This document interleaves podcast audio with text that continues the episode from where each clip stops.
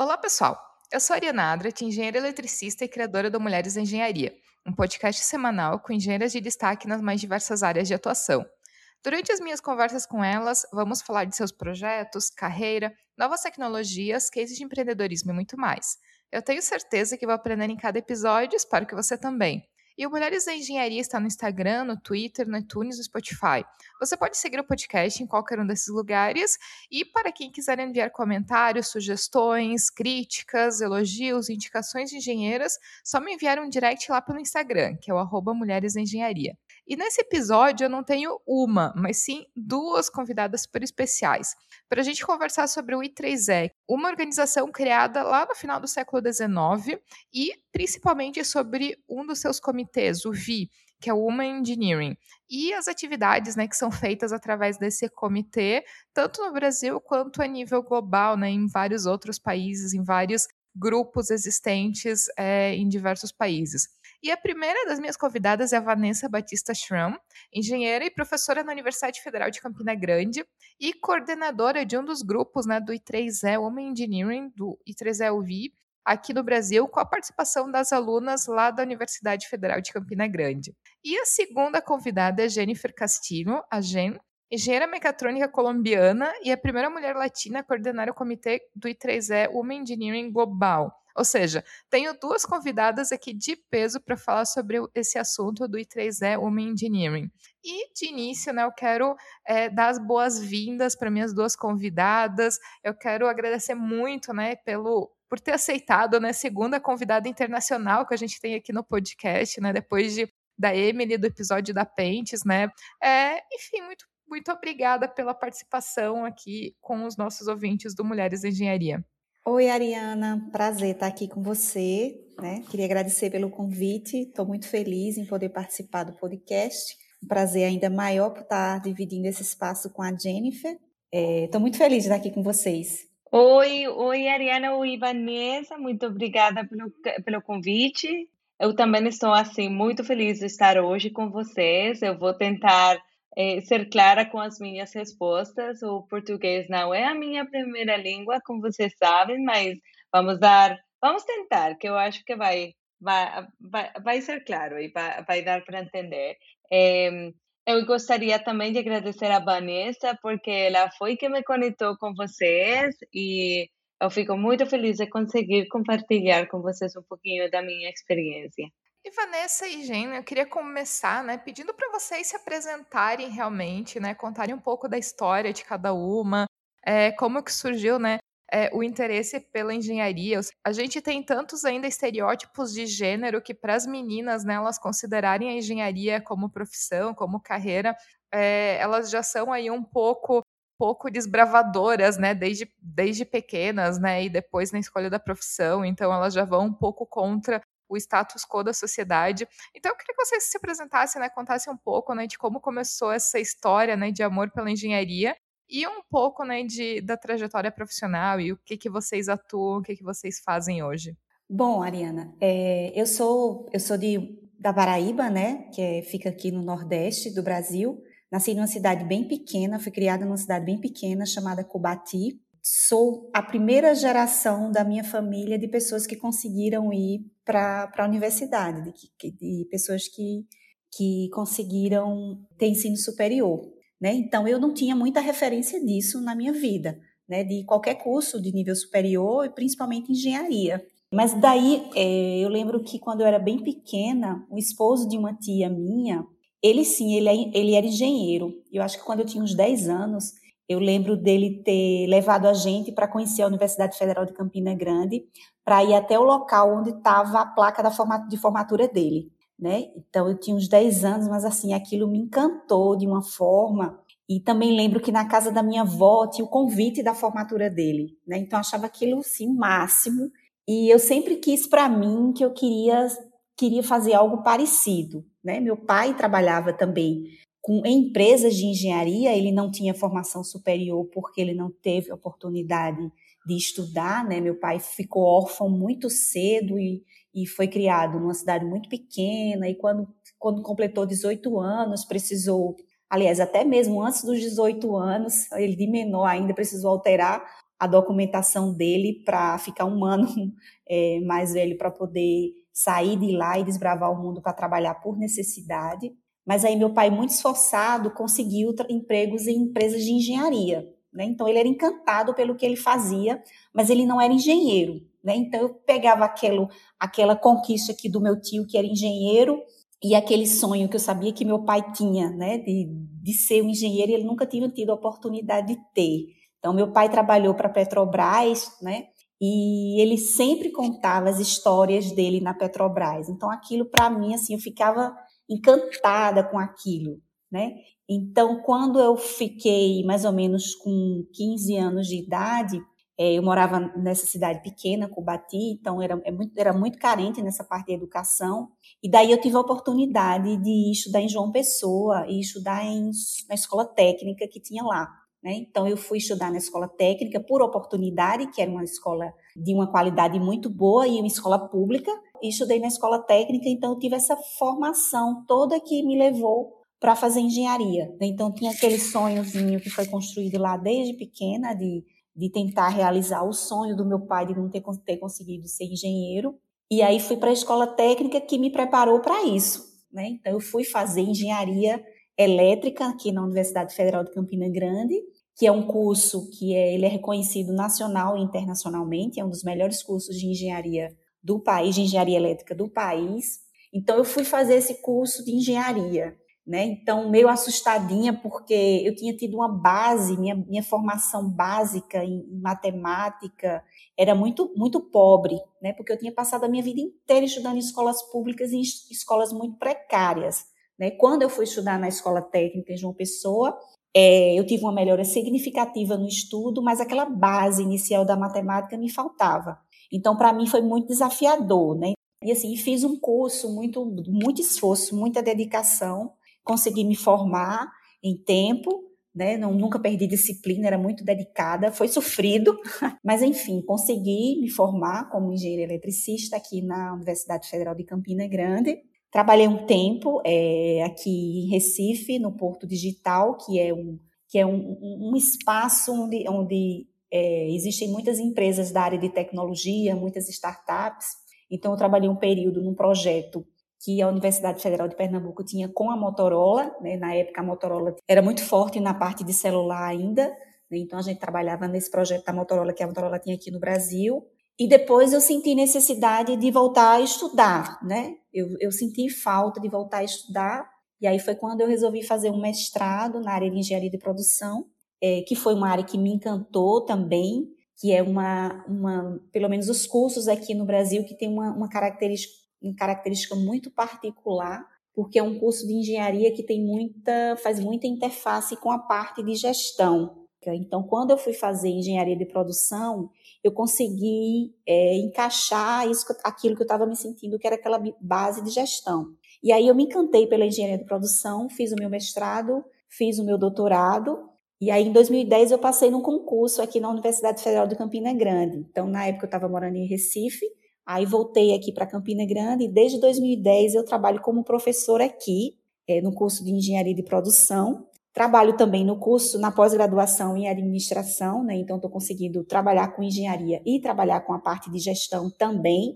Né? Trabalho numa área muito legal, que é a área de apoio à decisão. E nesse intervalo também, nessa, nessa minha carreira acadêmica, né, desde a época do mestrado, a gente vem fazendo esse esforço com pesquisa, tentando se manter atualizada, sempre buscando participar de congressos, né? E foi justamente nessas participações em congressos que eu é, me reaproximei do I3E, né? Porque na graduação eu também já tinha ouvido falar do I3E, mas quando foi só quando eu estava no mestrado que eu tive essa reaproximação com o I3E, participando de conferências do I3E na minha área de pesquisa. E nesse intervalo também eu tive a oportunidade de conhecer o I3E Women in Engineering. É um, uma parte do I3E, é um movimento do I3E que começou a se preocupar, isso bem lá atrás, né, Jennifer? Eu acho que o I3, esse movimento Women in Engineering, ele, ele remota lá de 1993, que foi quando o I3E começou a observar que a participação de mulheres né, na organização Né? A UI3E é uma, uma organização profissional muito grande, acho que é uma das maiores do mundo. E aí eles começaram a perceber é, que a participação de mulheres ainda era muito pequena, era muito acanhada e que precisava ser feito alguma coisa para que aumentar essa participação, né, dar maior visibilidade às mulheres dentro da organização que já estavam lá, né, já estavam bem ativas na organização. Isso também coincidiu né, com a agenda das Nações Unidas para 2030, né, que tem um dos objetivos, fala do empoderamento feminino, né, e hoje a gente vê uma série de iniciativas né, sendo feitas para encorajar mulheres, para empoderar mulheres, e, sobretudo, mulheres nas áreas de exatas, né, nas áreas de STEM, que envolve ciência, tecnologia, engenharia e matemática. Então, a gente vê hoje muitas iniciativas nesse sentido. Pergunta-se por quê, né? Então, essa resposta a gente vai encontrar lá na base, lá nas escolas, né?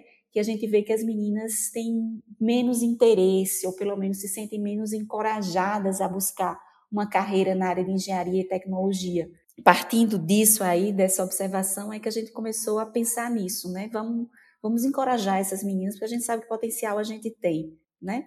E diversidade é bom, sobretudo para o desenvolvimento de ciência e tecnologia. E aí eu, eu passo a palavra para a Jen, deixando o gancho aí para ela falar um pouquinho da história dela, né? E aproveitar para introduzir um pouquinho do I3E Women in Engineering. Pois é, Jane. Como, como que foi a pequena Jane na Colômbia aí descobrindo que engenharia também era uma profissão ali para as meninas colombianas, né? Então, conta um pouco aí de como que é essa tua história, que é, acho que é bem bacana para a gente também ter uma visão de como que como que é isso né, em outros países. Olha só, antes de falar um pouquinho da pequena Jane, eu morei no Brasil um ano e agora mesmo que eu falo com, com pessoal, com mulheres de diferentes partes do mundo, eu acho que não é tão diferente a realidade de muitas, temos muita coisa em comum. Eu adoro o Brasil e eu adoro o Brasil porque eu acho que era um pouquinho, era tão parecida na Colômbia que que eu fiquei até surpresa, porque eu achava que era assim muito diferente, mas esse calor humano, esse... somos latinos, né? Então, temos muita coisa em comum. Mesmo assim, também muita coisa que não é tão positiva temos em comum também. Então, vamos falar um pouquinho da, da Jen Pequena. Eu, eu chamo a Jen Pequena a Jejita. Jejita era é, meu apelido quando eu era pequenininha. E se vocês falam com meus pais e com meus amigos de infância, de, de quando eu era criança, é, eles me chamam a mim de Jeje ou Jejita. Eu sempre fui, assim, muito curiosa. Quando eu era pequena, minha mãe teve que comprar assim as, as capas das tomadas elétricas porque eu queria explorar, eu queria entender o que que acontecia aí. Aí ela, ela viu eu com é, é, com um, que que era? É um garfo. Eu estava tentando assim como é, explorar a tomada e ela ficou assim muito confusa, muito não, muito nervosa. E aí comprou as tomadas quando em Colômbia tinha que importar, não, não existia locais. Então, é um pouquinho para que você vocês entendam o que qual high maintenance, quanto mantenimento que eu que eu para minha mãe. Então, quando eu decidi estudar engenharia, eu tinha o suporte da, da minha família completo. É, na minha família, não porque meus pais puxaram a gente ou nada, mas meu pai e meu irmão, eles são engenheiros. A minha irmã é dentista e minha mãe, ela é contadora e ela é psicóloga. Aí eu fiquei no meio, né? Eu sou é, a, a, a, a caçula, mas eu sou a caçula consentida, é, é, a preferida da casa. Então, eu sempre brinco com isso. meu irmão, é, ele é cinco anos mais, mais grande que, do que eu e minha irmã, sete anos. Então, quando eu fui entrar na universidade, eles já estavam avançados, né? É, aí é, eu falei que eu queria estudar engenharia. E minha mãe fala: Nossa, não é surpresa para nada, porque você tinha o perfil dessa pequena. E aí, meu pai meu pai tinha sua empresa. Aí ele começou a me falar: oh, você deveria estudar engenharia de computação. É, e eu queria estudar engenharia mecatrônica, porque eu queria fazer robôtica. Eu não estou fazendo robôtica, eu não tenho vontade de fazer robôtica hoje em dia, mas essa foi a primeira motivação que eu teve, né? Então, é, depois, quando eu já, já agora que somos um pouquinho mais velhas e, e tudo, aí a gente entende que ele o que queria, ele, ele sabia que o campo que eu ia tentar me desenvolver era difícil para a mulher. E ele queria que eu estudasse uma disciplina que eu gostara, que era engenharia, mas num campo que ele conseguira me, ele conseguira me ajudar, me abrir portas. Porque ele sabia que, que não ia ser fácil, né?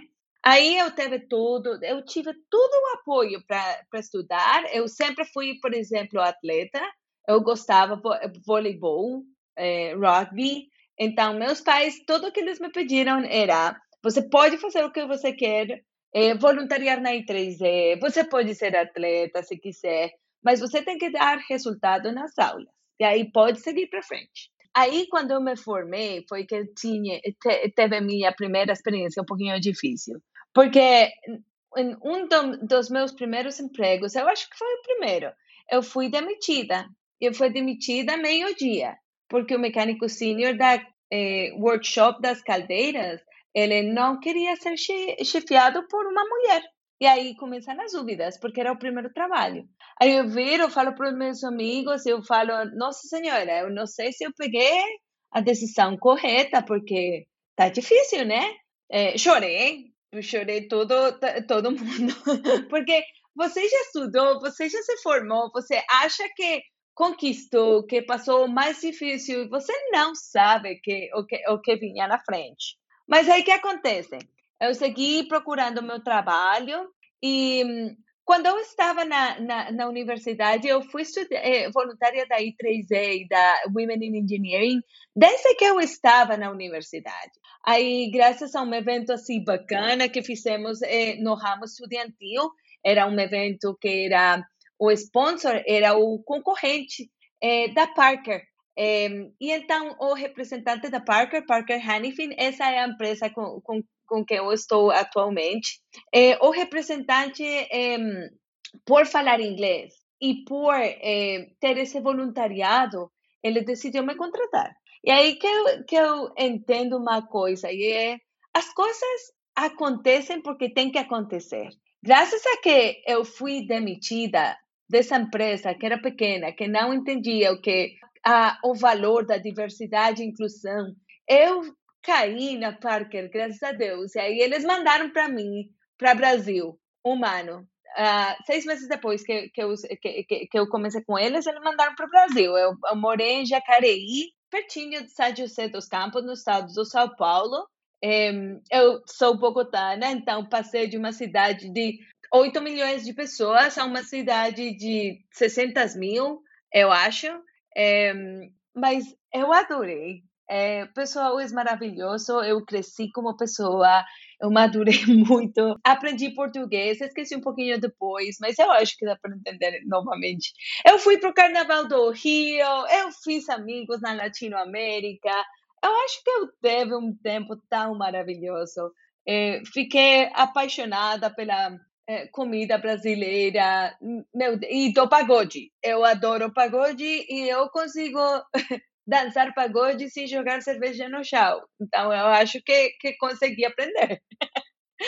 Aí, então, eu mudo para outra empresa, que é a Ingersoll Ranch, e eu trabalho com eles por quatro anos. Muito boa empresa, cresci maravilhoso, e aí casei. Casei com meu esposo, ele é Francisco Pachito, todo mundo conhece Pachito. E aí eu, eh, ele é porto-riquenho, e aí ele me importou. Então eu mudei, eh, eu me movi da Colômbia para Porto Rico. Atualmente eu moro na Ilha do Encanto, eh, eu estou eu tô em Porto Rico. E aí, quando eu, eu venho para Porto Rico, a Parker contata eu novamente, e aí eu volto para casa. Eu volto para Parker, eu tenho. Parker tem um logo eh, amarelo e eu falo que eu tenho a sangue amarela, mesmo assim. É, aí então co começo como gerente do território do Caribe, eu tenho que viajar assim por todas as ilhas do Caribe, desenvolvendo negócio. Aí eu sou engenheira, eu tenho que desenvolver negócio técnico e, e conheço as vendas. Eu, eu sempre trabalhei com vendas e marketing, mas muito no foco técnico. E adoro mesmo, porque eu sempre estou aprendendo todas as aplicações aos diferentes mercados e sempre tenho meu contato técnico. Eu tenho que, que entender plano, tenho que entender é, configurações, tudo isso, mas mesmo assim eu tenho experiência de desenvolver negócio que é muito legal. É muito legal viajar, é muito legal conhecer pessoal, é, e mesmo assim que eu visito é, países que têm cultura assim, muito machista. Mas então você tem que entender, tentar mexer com, com as situações, né? Muitas vezes os momentos difíceis são por conta de outras mulheres. Então aí é, sempre eu fiquei achando, nossa, temos que nos empoderar uma, uma, uma a, a outra, né? Temos que, que apoiar uma a outra e crescer juntas. Aí, por isso, eu nunca deixei de voluntariar. Eu comecei como estudante e eu sou voluntária da Women Engineering da I3E até agora. E faz pouco tempo eu, fui, eu teve uma pequena promoção na Parque agora estou tomando conta dos projetos, eh, sou gerente das especificações de projetos da instrumentação. Instrumentação é um dos grupos da, da Parker Hannifin. Eu estou é, é, a, tomando conta da América Latina completa, é, que eu adoro, porque aí eu consegui trabalhar novamente com pessoal brasileiro que eu adoro, eu trabalho com pessoal mexicano, eu consigo trabalhar com gente da, da Colômbia, da Argentina, então é, é muito legal também. Eu acho que de uma ideia do que eu estou fazendo e se você quiser quando falamos da Women in Engineering, eu posso falar um pouquinho mais do meu voluntariado e porque eu gosto de Women in Engineering, assim como eu falo da, da mulher em engenharia na I3E.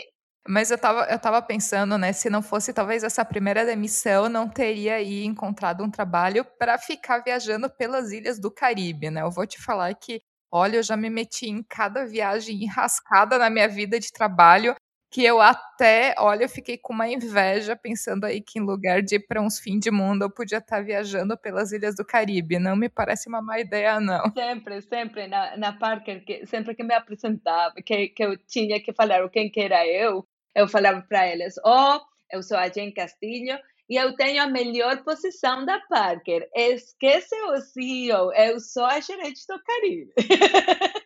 Exatamente. E sempre dá para emendar um finalzinho de semana na praia, né? Isso que é o melhor. E, Gê, até para a gente é, entender melhor, né? O que, que é a I3E e o que, que é exatamente Human Engineering, né? Porque é, tanto você quanto a Vanessa comentaram, né? A questão de começar a participar de conferências, começar como voluntária, né? Dentro do VI, mas o que é exatamente isso, né? A Vanessa já comentou ali a questão da organização, né, dentro do I3E, de começar a estimular mais a participação de mulheres.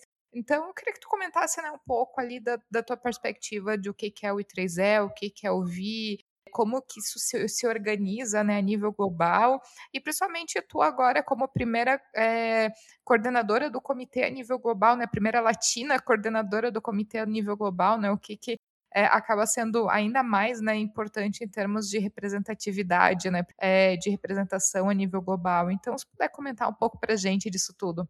Tentar comentar um pouquinho da I3E em um tempo curto é quase impossível. Então, vamos tentar é, falar algumas coisas da I3E, mas se vocês quiserem aprender um pouquinho mais do Instituto, você consegue ir a i3e.org e aí consegue muita maior informação. Mas I3E é a maior organização profissional técnica do mundo. E nós, é, faz, eu acho que uns 10, 12 anos, muda, nós mudamos um pouco a, a, a missão e a visão da I3E. Porque faz muito tempo a I3E então, nós temos standards, nós temos conferências, publicações, por exemplo, você está utilizando o Wi-Fi, é standard da I3E. E se você olha para transmissão e distribuição de, de, de energia, também você está olhando standards da I3E. Então, conseguimos conviver, sabe, num mundo com maior harmonia quando a gente tem esse tipo de organização. Mas o que acontece? Faz, eu acho que o que eu falei, 10, 15 anos, muda um pouquinho e integramos o avanço da tecnologia para o benefício da humanidade. E que é isso? Então, temos um instituto que tem entre 300 350 e 400 mil membros, membros a nível global. E os membros inspiram uma comunidade global. Somos uma comunidade global que, por publicações, conferências, padrões de tecnologia, atividades é, é, profissionais, conseguimos dar é, benefícios para a humanidade que vão até impacto humanitário. Até o que a gente consegue fazer com comunidades que não conseguem ter eletricidade ou internet. Então, como, como pessoal com background técnico, com estudos, consegue fazer um, ir, a, sabe, uma milha extra por o benefício da, da humanidade. Dentro da I3E, com tudo isso, nós temos uma organização geográfica. Então, nós temos e temos uma organização por a parte técnica. A parte técnica são as sociedades. Então, nós temos 39 sociedades e temos eh, comunidades técnicas e conselhos que eles se enfocam em diferentes disciplinas um pouquinho mais eh, específicas. Então, por exemplo, nas sociedades você pode encontrar eh, a sociedade de potência, pode encontrar a sociedade de comunicações, eh, computer, eh, pode encontrar eh, processamento de sinais, até bioengineering. Por, por quê? Porque I3C passou faz muito tempo de se focar em elétrica, eletrônica e ter um campo muito aberto em todas as, as áreas da tecnologia. E aí agora temos eh, eh, comunidades técnicas. As comunidades técnicas são um pouquinho mais transversal. Então, estamos falando de cloud computing, eh, estamos falando, por exemplo, de eh, cidades, eh, smart cities, cidades inteligentes. temos diferentes com diferentes focos, não? Então, muitas sociedades podem contribuir para que as, as comunidades tenham um alcance um pouquinho mais transversal e, e maior eh, impacto positivo para a humanidade. Então, se você olha para as áreas geográficas, as áreas geográficas nós temos 10 regiões. Eh, a Latinoamérica e Caribe é a região 9.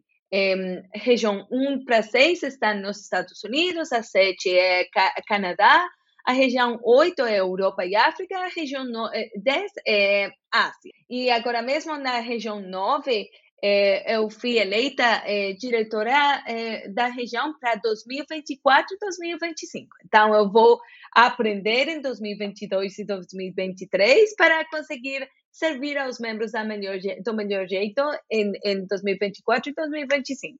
Aí, o que acontece na região? Na região, você tem secções que são, pode ser um país ou pode ser muitas secções dentro de um só país. Por exemplo, o Brasil tem muitas secções diferentes.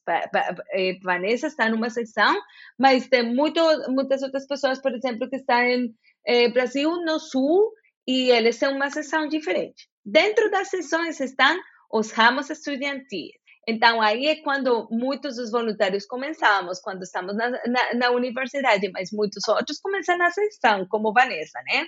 É, então, assim, mais ou menos é que opera a I3C. Dentro das áreas geográficas, dentro de, de esta organização, temos grupos de afinidade. Aí temos, por exemplo, grupos focados em profissional jovem, para, sabe, dar uma, uma mão para o profissional, que, ao estudante que está começando a sua carreira e ele quer entender o que, que quais são as oportunidades que tem, que, que pode fazer, como e até como uh, fazer a primeira eh, entrevista de trabalho, né? Então eh, temos, por exemplo, life members que são os com os, os membros com maior trajetória, geralmente eles eh, são têm acima de 65 anos, mas sabe, eu falo que eles são os Yodas, eles são os Masters, e, e temos muito respeito e, e atesoramos esse conhecimento, né? E aí também tem Women in Engineering. Então, Mulher em Engenharia é um movimento que sim, a Vanessa falou bem, em 1993 começamos, mesmo assim, foi formal como unidade organizacional da, da I3E em 1997. É, o seguinte ano, 2022, são os 25 anos formalmente da, da, da, da Women in Engineering. Vamos ter muita festa, muita celebração, muita atividade. E nós que fazemos em Women in Engineering, em, em pouca palavra, nós queremos empoderar a mulher na engenharia, desde que são meninas. Nós queremos inspirar meninas para, sabe, se, para conseguir alcançar os seus sonhos, suas, suas eh, expectativas como profissional. Porque ninguém tem uma profissão acima da, da cabeça só porque tem um gênero ou porque é de um país. Não. É porque, porque você tem a vontade, porque tem o talento, porque você quer, né? Então, queremos inspirar as meninas, mas mesmo assim também queremos apoiar a mulher. Por exemplo, em Índia. Em Índia, eles têm. Ah, então, Women Engineering tem eh, por secções e por ramos grupos de afinidade. E todos os grupos de afinidade têm atividades maravilhosas. A Vanessa vai falar das, da, das um, ah, meninas de Borborema, que eu adoro essa atividade. Ela é, é, esse grupo ganhou o melhor grupo global o, o, ano passado por isso. Mas tem, eu quero dar um exemplo, por exemplo, em Índia, tem uma atividade que se chama Returning Mothers. E é, por exemplo, você foi mamãe, e aí teve uma pausa com engenheira.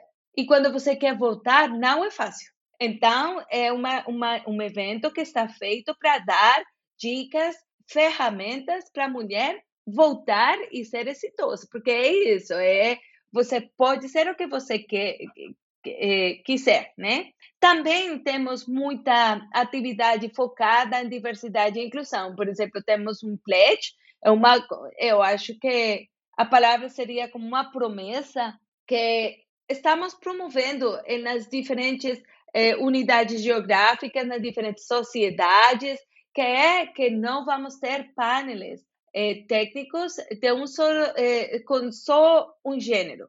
Eh, temos que ter eh, diversidade. Por quê? Porque quando você tem diversidade, você sabe nisso. Quando você inclusivo, tem diversidade, você tem um, melhor, um melhor talento, você tem um melhor material de trabalho. E aí as, as, os resultados vão ser legais, vão ser é, o melhor que consiga ser. Então, eu acho que falei um pouquinho é, é, do, do, que a gente fala, faz. Eu acho que quando Vanessa fala um pouquinho das meninas de Borborema, ela vai falar do programa STAR, Aí eu, eu acho melhor a, a, a, Vanessa falar um pouquinho disso. E eu queria também né, pedir então para a Vanessa contar um pouco né, até das atividades, para a gente entender melhor quais são as atividades que são feitas dentro é, do I3E, é, dentro do VI, e, e também perguntar né, tanto para Vanessa quanto para a gente como que é também a questão da participação é, das indústrias e das empresas dentro do VI, né? Isso é, é algo que ainda está mais restrito, por exemplo, às universidades, a, a esses grupos, ou a grupos de engenheiras que se organizam é, de maneira voluntária entre elas, ou existe também muito sponsor por parte de, de indústrias, de empresas que também querem promover a diversidade dentro dos seus, das suas equipes, né, dentro dos seus é, grupos internos, né? Como, como que é isso, né? Como, como quem que exatamente que participa, né? Quem que apoia o, os, as atividades do VIP? Bom, Ariana, é, a Jean falou bem, né? A gente, é, a estrutura organizacional do, do I3E, isso se reflete também no I3E Women in Engineering, né? Hoje essa organização ela tem mais de 21 mil membros que estão espalhados em mais de 100 países. Ou seja, a gente permeia em todos os lugares do mundo, né? E isso se dá na forma desses grupos de afinidades, né? Então, temos grupos de afinidades que são formados por estudantes, né, que se organizam dentro das universidades, né? E temos também os grupos de afinidades profissionais. Né? Então, é, nós aqui no Brasil, a gente está dentro da região 9, né? E dentro do Brasil a gente tem as seções. Como o, o o Brasil é muito grande, nossas sessões elas meio que coincidem com as regiões do país. Né? Então temos aqui no Nordeste nós temos a seção Nordeste Brasil, né? E dentro da seção Nordeste Brasil aí a gente tem um grupo de afinidade Women in Engineering profissional, do qual eu faço parte, eu ajudei na, na, na fundação do grupo, e estou na diretoria desde que foi fundado. Possivelmente vou ficar à frente também em 2022 e 2023. Não sei nem se Jennifer está sabendo disso, mas eu vou, é, vou sair na chapa como, como presidente do grupo. E nesse grupo profissional, aí a gente tem um, a gente tem um foco mais em dar esse suporte para as profissionais mulheres da área de engenharia e tecnologia, né? Então, o suporte que a gente tem é a estrutura do, do I3E Women in Engineering, né? que está é, hospedado dentro da estrutura organizacional do I3E, que é muito forte. Então, a gente trabalha com esse selo, com essa chancela do I3E.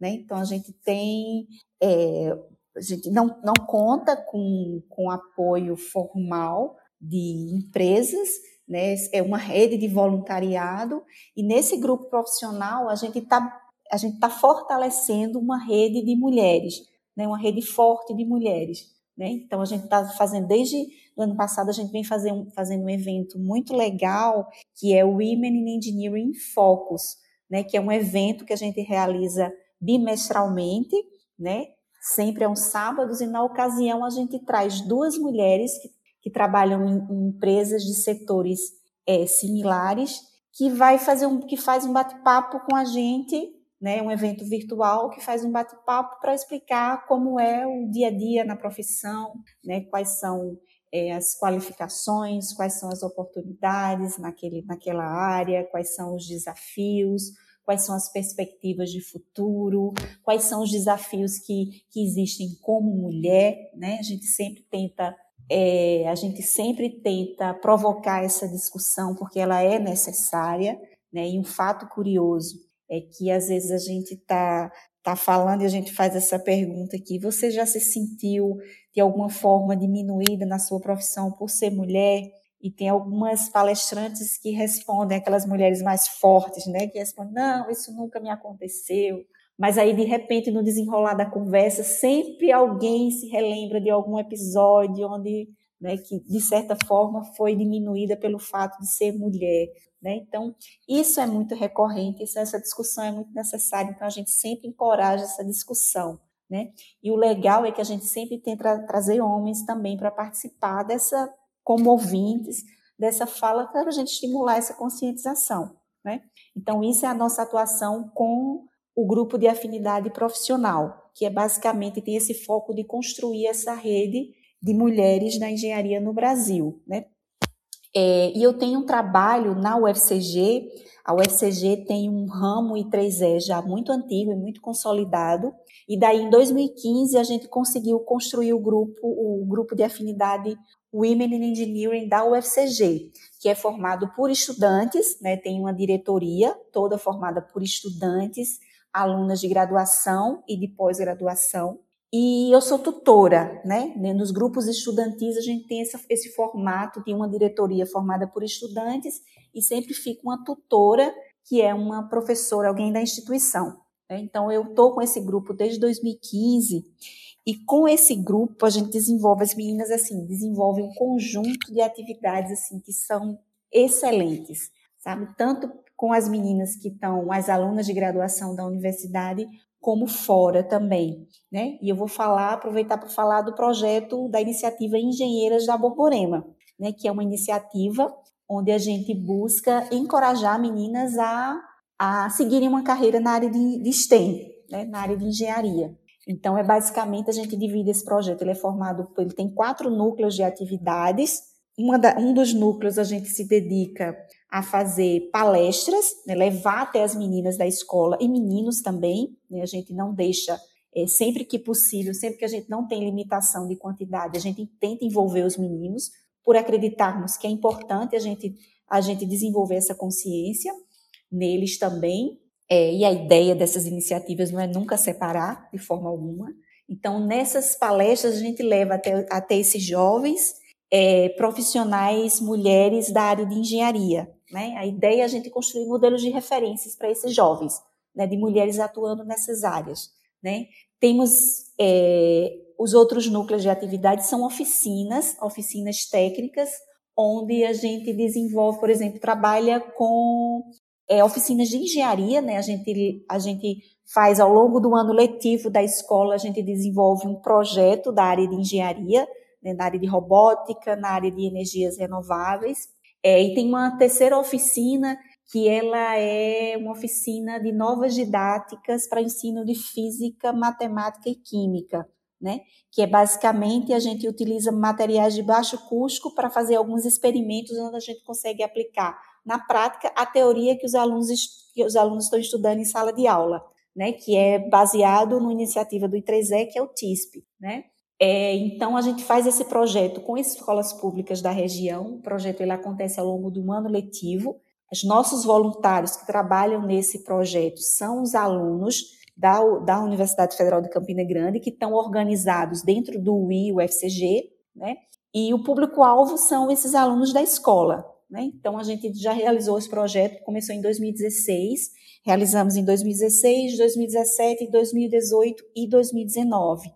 Em 2020 foi interrompido em função da pandemia, né, que nós não tivemos desde esse período, as aulas presenciais foram interrompidas, e como o nosso projeto é muito mão na massa, não fazia sentido fazer virtual.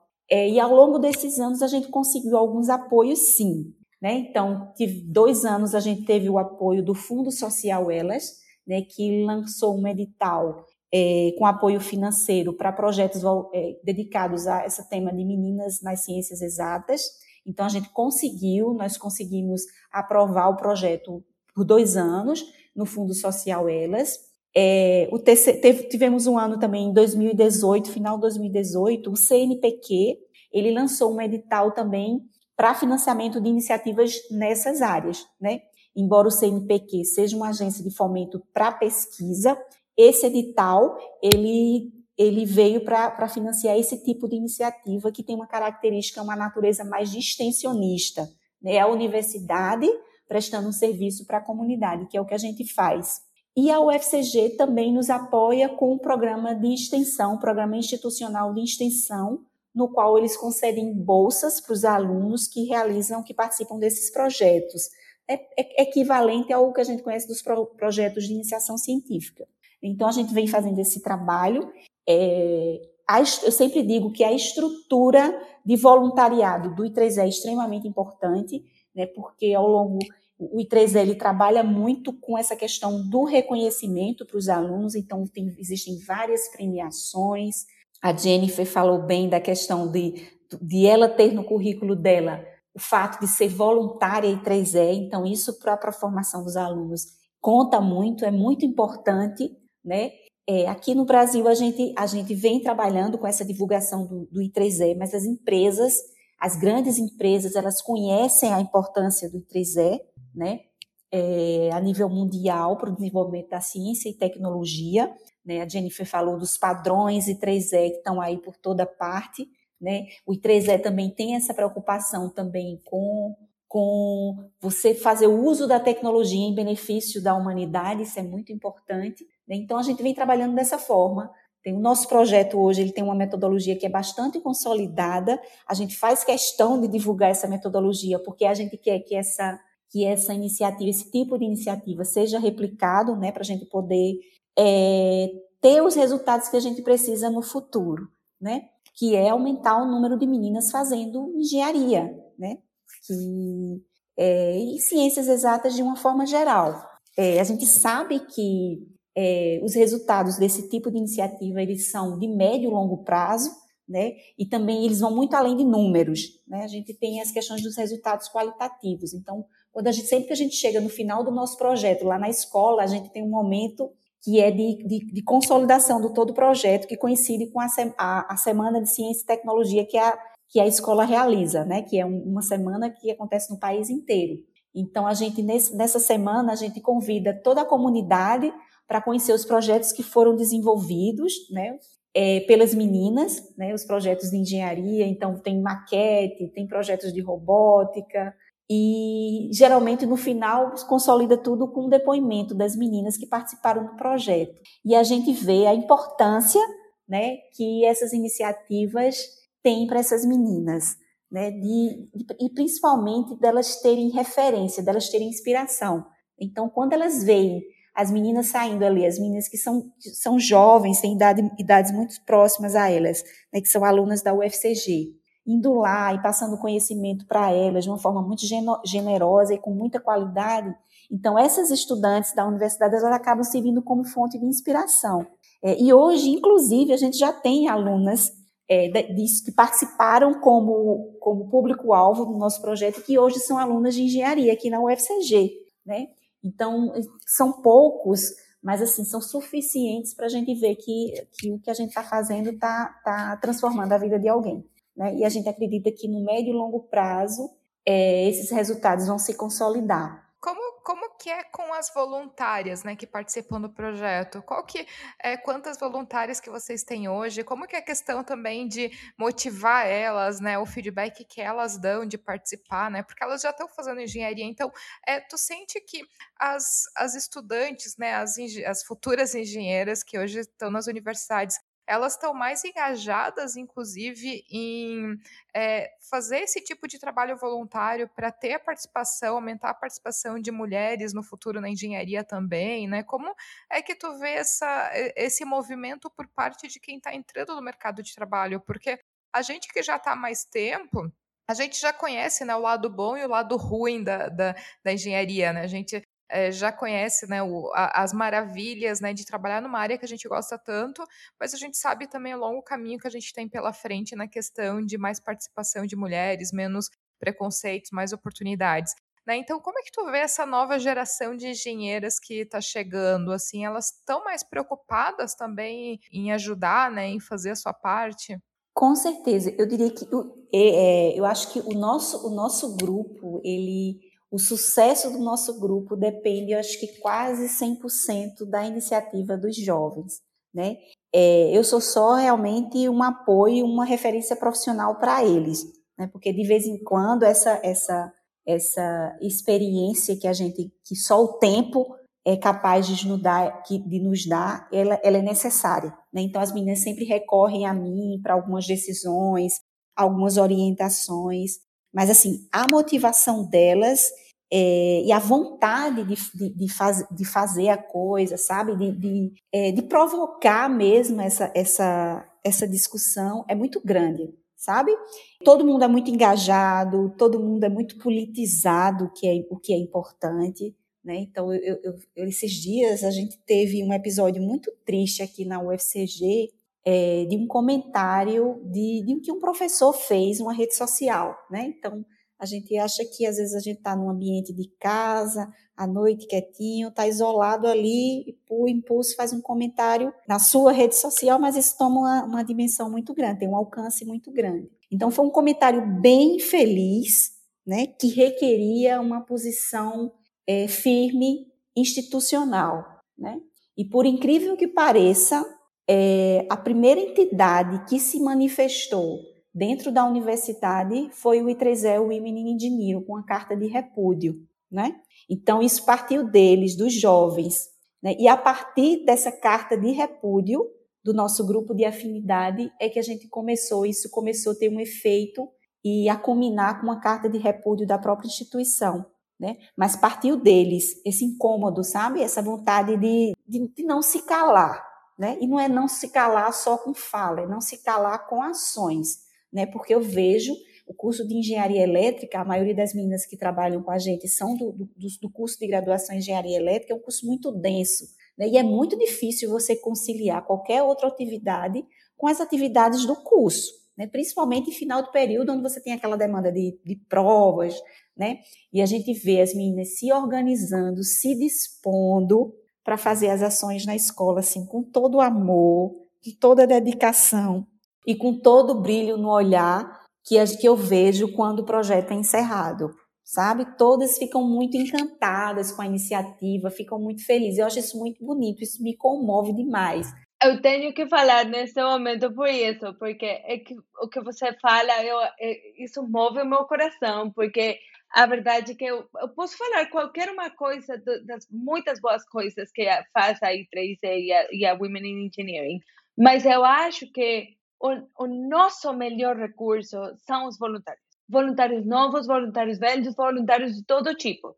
E temos voluntários novos todo o tempo e com um coração que porque sabe sempre falamos que o voluntário não não dá tempo não dá tempo porque tem tempo de sobra mas porque tem coração de sobra porque tem tem muito para dar para a sociedade então, aí eu só tinha que falar isso. Eu sempre falo que o nosso recurso, e por isso, sempre como líder da, da Women in Engineering, tento reconhecer os voluntários, tento dar para eles as ferramentas e tudo, porque são realmente os que estão movendo a roda.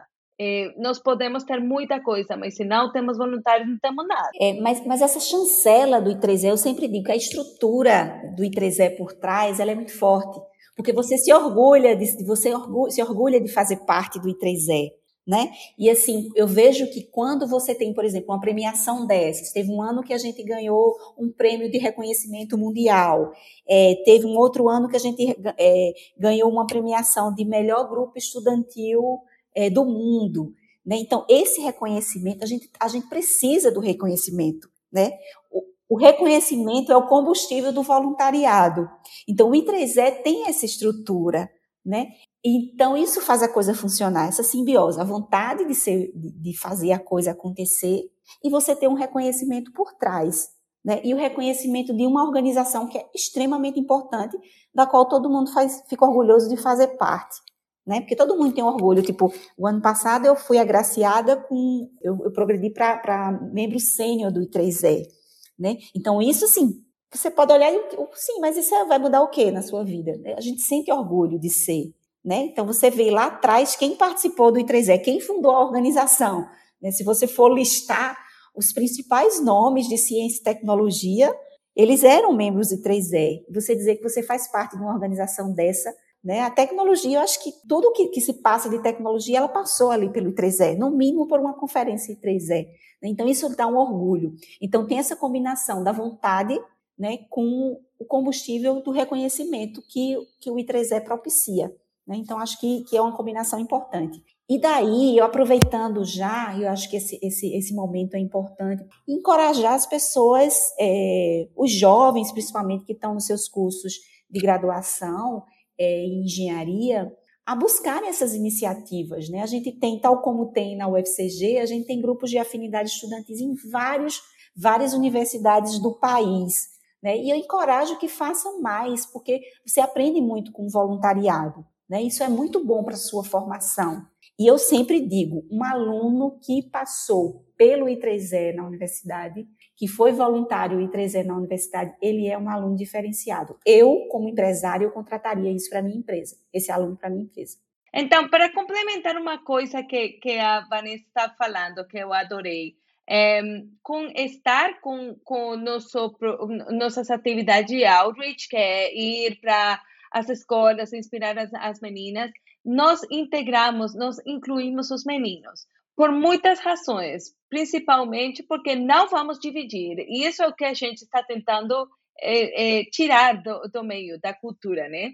Mas também porque os meninos têm que aprender que engenheira também é mulher, também é, é nós temos é, nos vestimos lindo, nós queremos fazer coisas de mulher e não tem problema, não, sabe?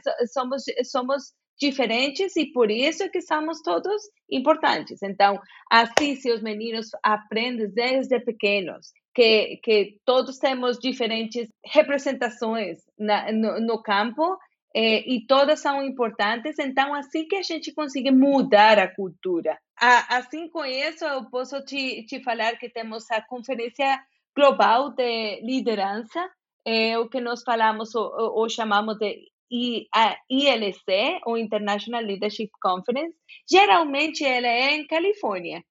Este ano fizemos é, virtual e o ano passado, por conta da, da pandemia, e o ano que vem vai ser híbrido. Então, por que híbrido? Porque a verdade é que quando a gente fez virtual, realmente conseguimos chegar a todos os membros do mundo, né? Então, não queremos perder isso, não queremos que, se, que, que volte a ser uma, uma conferência só em pessoa e, e que seja das pessoas que conseguem pagar ir à Califórnia, né? É, porque em 3E tem, tem ajudas, mas não conseguimos ajudar todo mundo a viajar. Então, se a gente faz híbrido, então conseguimos chegar a mais é, partes do mundo. Essa conferência nós convidamos palestrantes que são da indústria, nós convidamos empreendedores, sabe? Tentamos que todo mundo se sinta representado. Por exemplo, este ano, uma das, das keynote speakers ela era filha de imigrantes colombianos nos Estados Unidos. Você não sabe, meu coração estava assim cheio quando eu, eu, eu escutava ela falar. E é isso mesmo, eu acho que, que é, conseguimos é, lograr com muitos dos, das pessoas que, que assistiram, né? Também temos uma coisa que se chama os ILS, as Conferências Internacionais de Liderança, mas não é conferência, é summit. Então, o que, que a gente quer é. Temos a conferência nos Estados Unidos, na Califórnia, mas, por exemplo, no Brasil, é, poderiam ter um summit, que é uma, uma conferência mais, um pouco mais pequena, um dia, por exemplo, mas com um formato muito, é, é, muito semelhante, né? Aí nós convidamos pessoal da indústria e geralmente temos suporte da indústria, mas isso é um logro dos grupos locais dos grupos de afinidade, geralmente os profissionais que, que conseguem fazer isso. Então, essas são as duas, eh, os, os, dois formatos que a gente tem das conferências globais, mas todos os, os, as, a, os grupos de afinidade, eles têm a liberdade de fazer eh, evento local também, para o benefício do, do, dos membros locais. e você também perguntou como como eu me sentia como a primeira latina nesta posição. E vou te falar algo muito, muito engraçado. Eu fui nominada e eu fui selecionada como, como chair. E aí eu não sabia que eu era a primeira latina. Por quê? Porque, e eu acho que quase ninguém, porque a verdade, mulheres em engenharia, mulheres em engenharia na, na I3E sempre foi diversa. Nós já tivemos uma chair em Índia, nós já tivemos uma chair em UK, nós já tivemos chair de muito em Japão. Então, para nós, diversidade estava aí.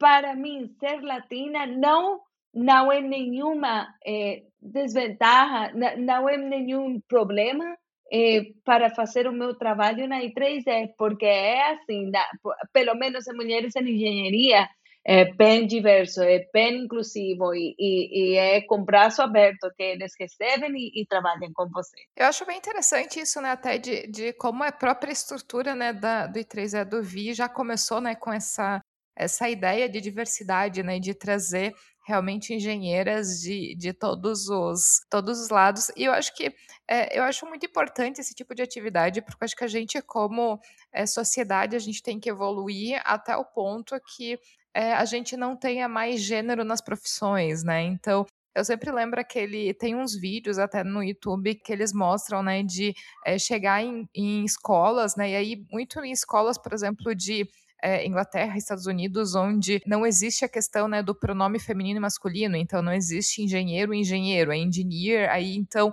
não existe essa tendência né, de falar é, no, no sentido de, de um pronome feminino masculino, mas de chegarem nas salas de aula para crianças aí de 5, 6 anos e pedir para essas crianças desenharem, né, engenheiros, desenharem cientistas, desenharem bombeiros, desenharem médicos e a gente veja muito claramente em crianças tão pequenas, né, que como que a, essas crianças elas já definem, né, profissão de homem, profissão de mulher.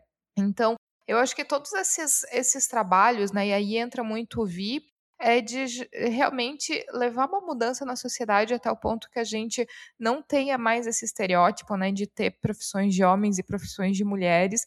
E dentro das empresas também a gente não ter mais essa questão de talvez algum dia uma engenheira ser demitida porque algum homem dentro dessa empresa não quer ser liderado por uma engenheira ou por uma mulher, né? O que é algo que, na verdade, eu acho muito absurdo que isso aconteça, né? Eu acho que todas esses, essas, esse, essas iniciativas, né, e juntar, né, dentro do voluntariado, de também dar oportunidade às estudantes de aprenderem tanto, eu acho super válido.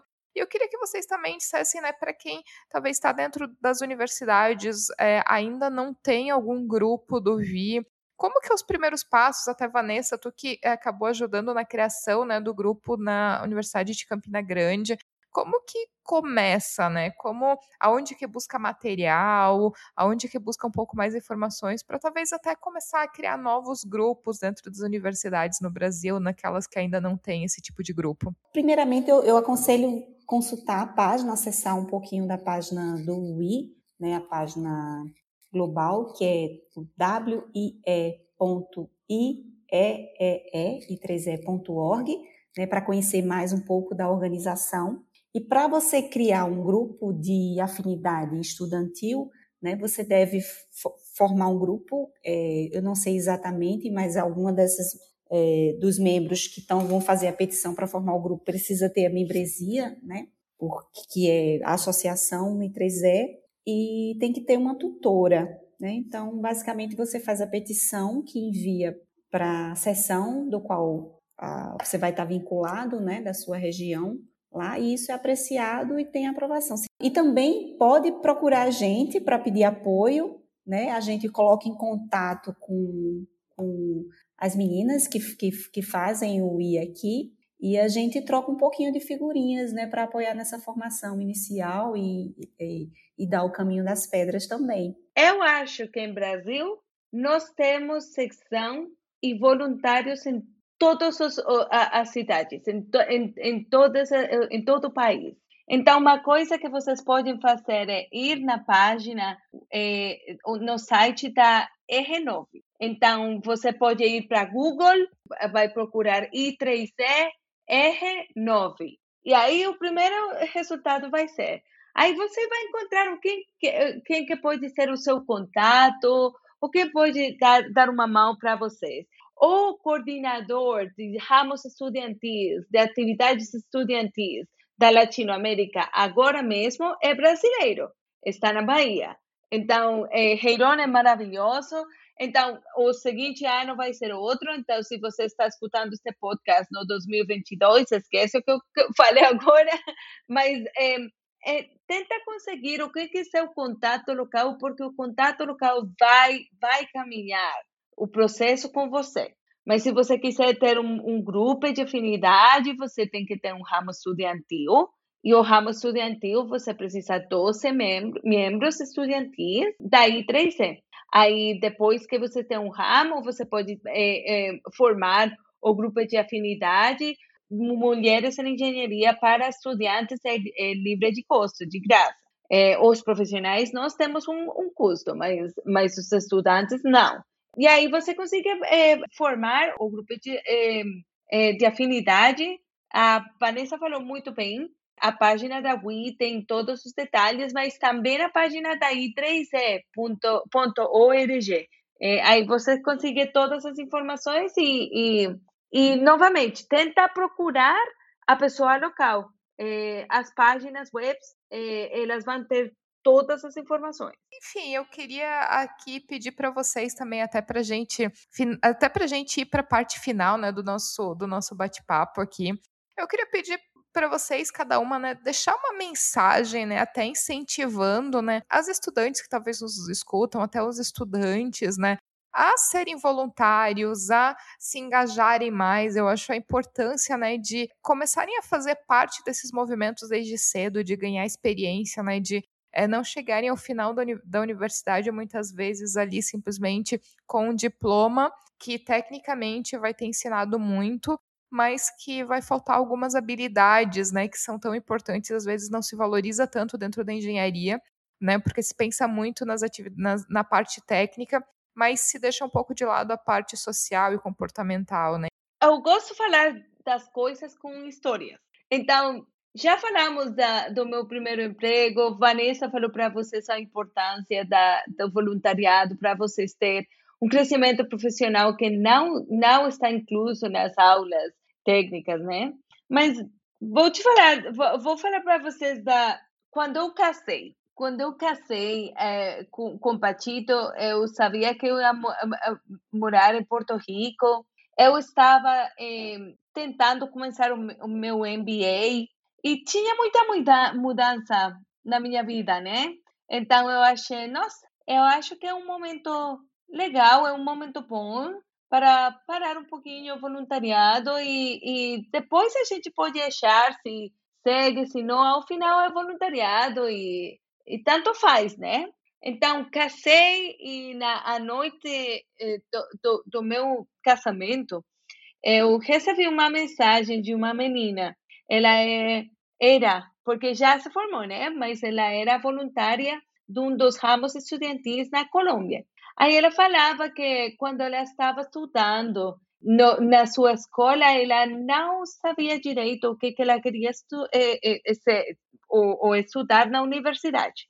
Aí ela foi para uma, uma, uma atividade numa universidade, a Universidade da São Buenaventura, que é a, a minha universidade, e hum, aí ela foi parte de, um, de, um, de uma atividade onde uma menina, uma, uma, uma, uma jovem, estudante de, de, de, da engenharia, estava falando que tão legal era eh, ser engenheira, estudar uma carreira técnica, eh, e todos os, os, desafios, mas também todas as oportunidades que ela achava.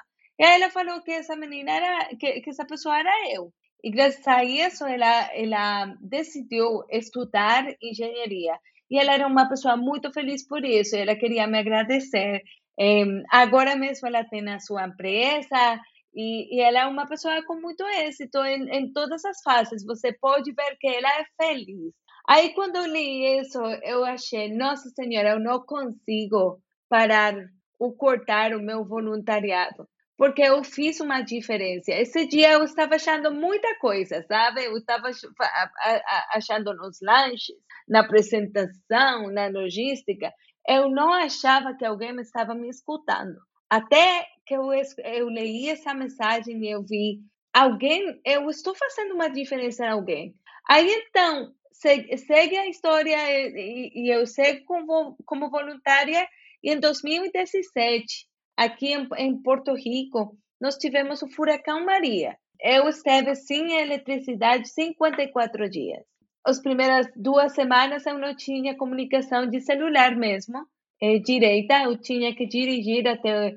Na primeira semana não tinha, e a segunda semana eu tinha que dirigir até certos pontos principais para conseguir me comunicar, né? E aí, que aconteceu? Voluntários aí, 3C, um na Índia, uma em Califórnia, pessoal em, em Nova York, pessoal em Porto Rico que não tinha eletricidade. Nós nos juntamos e fizemos um projeto, Projeto Brilho. E aí conseguimos donações pela IEEE Foundation e, e 3C tem uma fundação para que você consiga doar. E eles essas, essas doações são para projetos humanitários, para projetos em geral de impacto positivo na humanidade. E aí nós conseguimos 12 mil dólares de, em donações e procurar e compramos solar lamp, lanterns e nós fomos para todos os, os, os, os, municípios, as cidades que estavam com maior impacto que não sabíamos que não iam receber eletricidade em meses. Eu estou falando até sete meses sem eletricidade. Vocês não sabem o que, que é sair para a rua e não ver nada. Uma, uma, uma, uma lâmpada, uma lanterna, assim seja pequena, faz a diferença. Mas o que eu vi foi o coração do voluntário. Voluntários que não tinham eletricidade, mas sabiam que iam receber mais é, em breve, um pouco mais rápido do que uh, o pessoal que nós estávamos beneficiando, e eles davam para frente o benefício. E eu adorei isso. E adorei ver pessoal do mundo inteiro tentando ajudar a Porto Rico. Então, você não consegue melhores palavras para definir voluntários. Voluntários é com coração e nós fazemos uma diferença. Se você quer passar de achar que as coisas podem ser melhores e ser parte da equipe, da, das mãos que estão fazendo que as coisas sejam melhores, voluntariar é uma, uma, uma maravilhosa opção. Pois é, e quando, quando você participa dessas ações, você amplia a sua rede de contatos, né?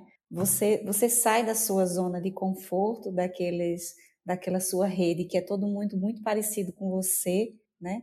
E você amplia essas, essas redes de contato. Você você de repente você vai estar com relações com pessoas é, diferentes de você que vão te ajudar a ter uma perspectiva totalmente diferente de vida, né? Isso tudo vai ajudar no seu crescimento, né?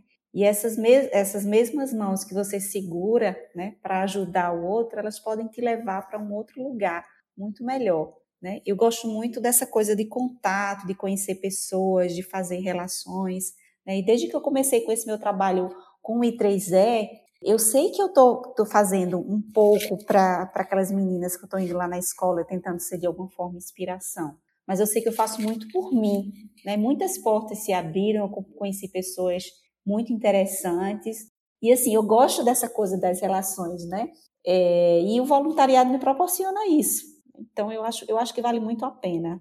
Eu, eu, particularmente, né, eu digo que eu tenho como experiência do voluntariado, né, eu já participei de alguns, alguns outros voluntariados antes, mas eu vejo até pela própria experiência que eu tenho aqui com o podcast na Mulheres da Engenharia, que já está chegando ali nos 100 episódios, né, mais de quase 100 engenheiras maravilhosas já passaram por aqui, e de alguma maneira eu até encaro esse, esse projeto, né, que eu tenho com o podcast com um tipo de voluntariado também. E eu acho muito legal também quando eu recebo mensagens, né, de quem está escutando às vezes a gente, né, de mensagens de como que ouvir outras engenheiras é reconfortante, né? Quando muitas vezes se sente sozinha ali em cursos onde a gente sabe que ainda tem uma predominância muito grande de homens, né? Então, como é bom ouvir de outras engenheiras também, de sentir esse apoio. Então, se eu puder dizer alguma coisa de voluntariado também, é realmente recomendar, seja voluntário, seja voluntário nesse tipo de instituição, seja voluntário é, em outras coisas da vida também, seja na, na sua igreja, seja um grupo de jovens, seja em associações, em ONGs, mas procure ajudar os outros. Eu acho que é o retorno né, que você tem com isso é muito maior do que o tempo dedicado ou é, a energia dedicada. Eu acho que é, num, em qualquer voluntariado, quem mais ganha, na verdade, é o voluntário. Né? Mesmo que seja em prol de uma outra pessoa, mas o voluntário ele acaba sendo muito beneficiado, aprendendo muito e, e se sentindo muito bem com isso. Então, se eu puder também deixar aqui é, esse incentivo, eu também deixo, porque eu acho que é muito importante. E com essa história toda, né? Espero que a gente tenha deixado um pouco mais claro né, o que, que é o I3E, o que, que é o VI dentro do I3E. Vou deixar aqui para os nossos ouvintes também é, os links né, dos sites para depois buscar mais informação. Quem quiser alguma outra informação, também uma dica, vou deixar o LinkedIn da Vanessa aqui também para entrar em contato e mandar uma mensagenzinha direto lá para ela. Enfim, eu quero agradecer as duas, né? Adorei conhecer a Vanessa, adorei conhecer a Jen também. E deixar aqui o muito obrigada pela participação aqui no podcast, pelo tempinho para vir aqui conversar com a gente e realmente trazer todas essas histórias incríveis de vida, né, e de histórias de trabalhos incríveis que estão sendo feitos.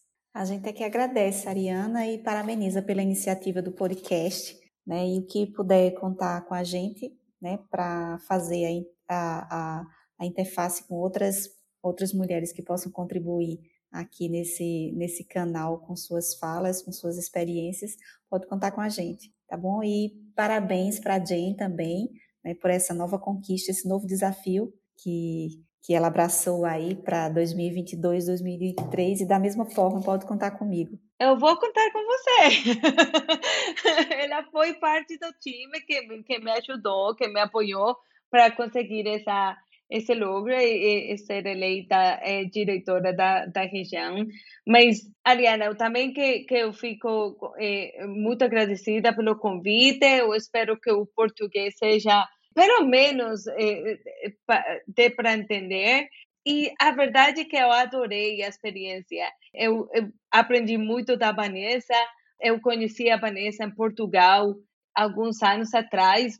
É muito legal quando a gente escuta é, a história de outros. É, todos ficamos inspirados, né? E, e, eu espero que, que todas as pessoas que estão escutando o podcast hoje é, ou depois fiquem inspirados por, pela Vanessa, pela Ariana e, e, qualquer uma história que, que eu consiga compartilhar com vocês. E obrigada pela oportunidade novamente, adorei. Muito obrigada. E se você que está ouvindo tiver algum comentário, crítico ou sugestão, não esquece, é só enviar um direct lá pelo Instagram, que é o arroba Mulheres da Engenharia. E se você gostou desse episódio, ficarei muito feliz se puder compartilhar com outras pessoas que podem gostar também. Um abraço e até o próximo episódio. thank